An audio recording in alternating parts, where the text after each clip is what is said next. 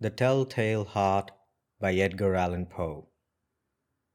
True, nervous, very, very dreadfully nervous I had been and am. But why will you say that I am mad?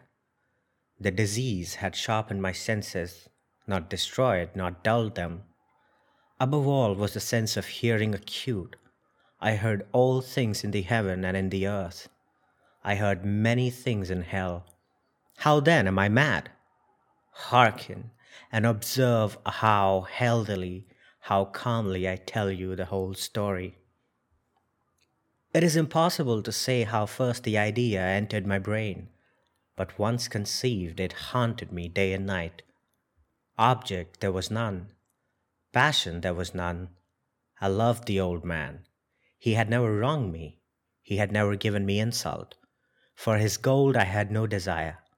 I think it was his eye. Yes, it was this.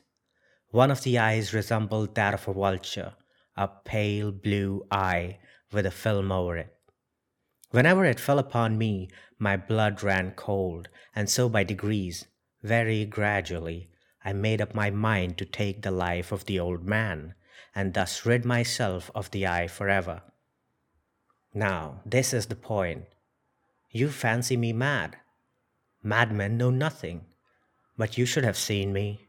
You should have seen how wisely I proceeded, and with what caution, with what foresight, with what dissimulation I went to work. I was never kinder to the old man than during the whole week before I killed him. And every night about midnight, I turned the latch of his door and opened it, oh, so gently.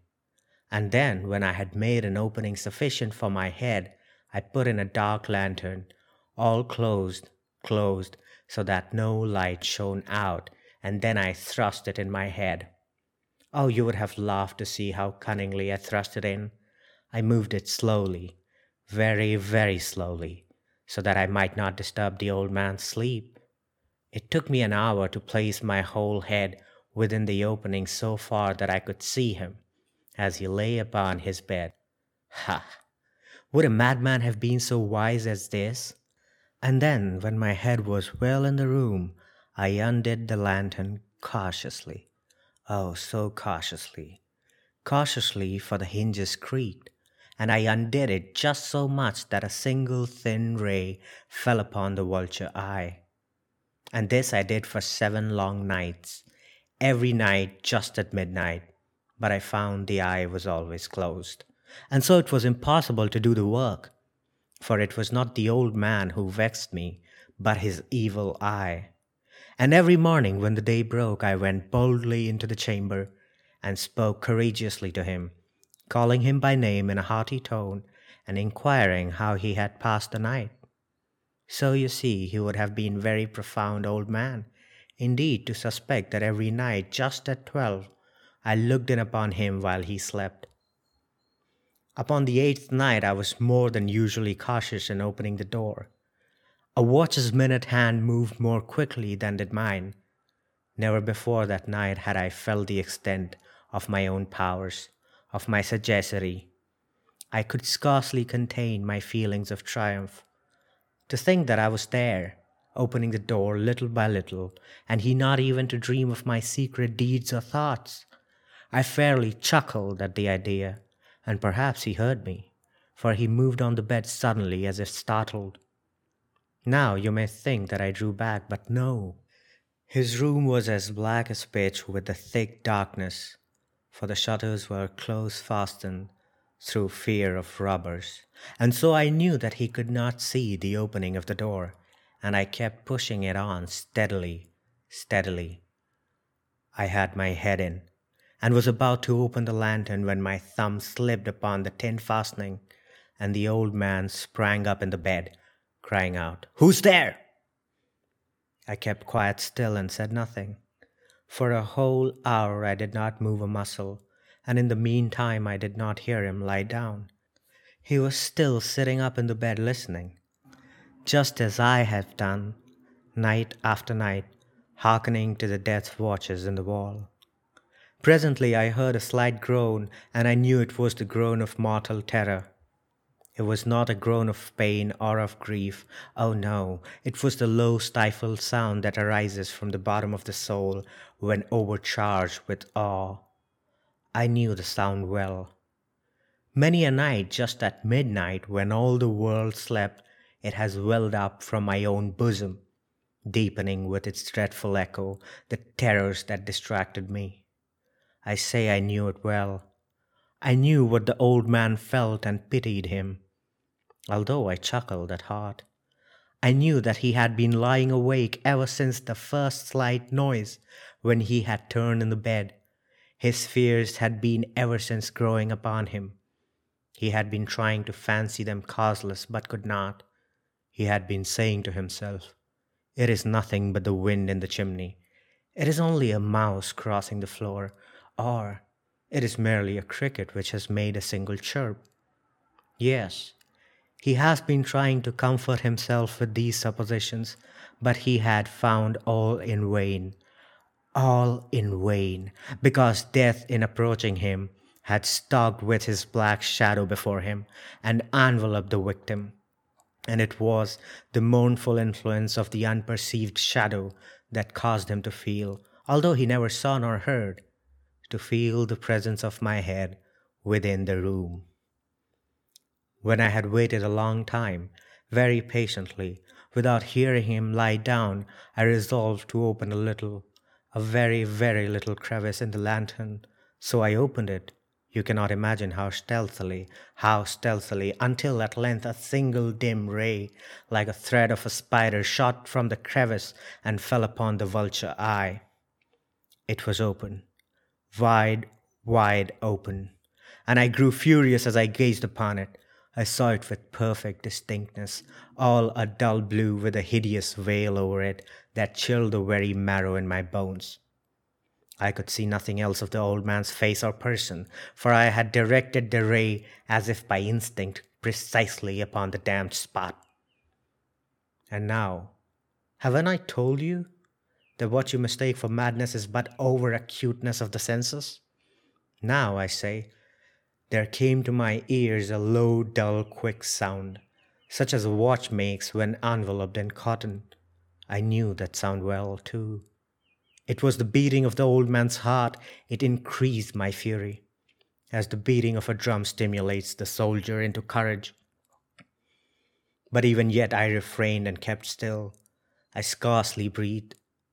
I held the lantern motionless. I tried how steadily I could maintain the ray upon the eye. Meantime, the hellish tattoo of the heart increased. It grew quicker and quicker and louder and louder every instant. The old man's terror must have been extreme. It grew louder, I say, louder every moment. Do you mark me well? I have told you that I am nervous, so I am. And now, at the dead hour of the night, amid the dreadful silence of that old house, so strange a noise as this excited me to uncontrollable terror. Yet for some minutes longer I refrained and stood still. But the beating grew louder, louder. I thought the heart must burst. And now a new anxiety seized me. The sound would be heard by a neighbor. The old man's hour had come. With a loud yell, I threw open the lantern and leaped into the room. He shrieked once, once only in an instant, I dragged him to the floor and pulled the heavy bed over him. I then smiled gaily to find the deed so far done, but for many minutes the heart beat on with a muffled sound. This, however, did not vex me. It would not be heard through the wall. At length it ceased. The old man was dead. I removed the bed and examined the corpse. Yes, he was stone stone dead. I placed my hand upon the heart and held it there many minutes. There was no pulsation. He was stone dead. His eye would trouble me no more. If still you think me mad, you will think so no longer when I describe the wise precautions I took for the concealment of the body. The night waned, and I worked hastily but in silence. First of all, I dismembered the corpse I cut off the head and the arms and the legs. I then took up three planks from the flooring of the chamber and deposited all between the scantlings. I then replaced the board so cleverly, so cunningly that no human eye, not even his, could have detected anything wrong. There was nothing to wash out, no stain of any kind, no blood spot whatever. I had been too wary for that. A tub had caught all. Ha ha. When I made an end of these labors, it was four o'clock, still dark as midnight. As the bell sounded the hour, there came a knocking at the street door. I went down to open it with a light heart, for what had I now to fear? There entered three men who introduced themselves with perfect suavity as officers of the police. A shriek had been heard by a neighbor during the night. Suspicion of foul play had been aroused. Information had been lodged at the police office, and they, the officers, had been deputed to search the premises. I smiled, for what had I to fear? I bade the gentleman welcome. The shriek, I said, was my own in a dream. The old man I mentioned was absent in the country. I took my visitors all over the house. I bade them search, search well. I led them at length to his chamber. I showed them his treasure, secure, undisturbed.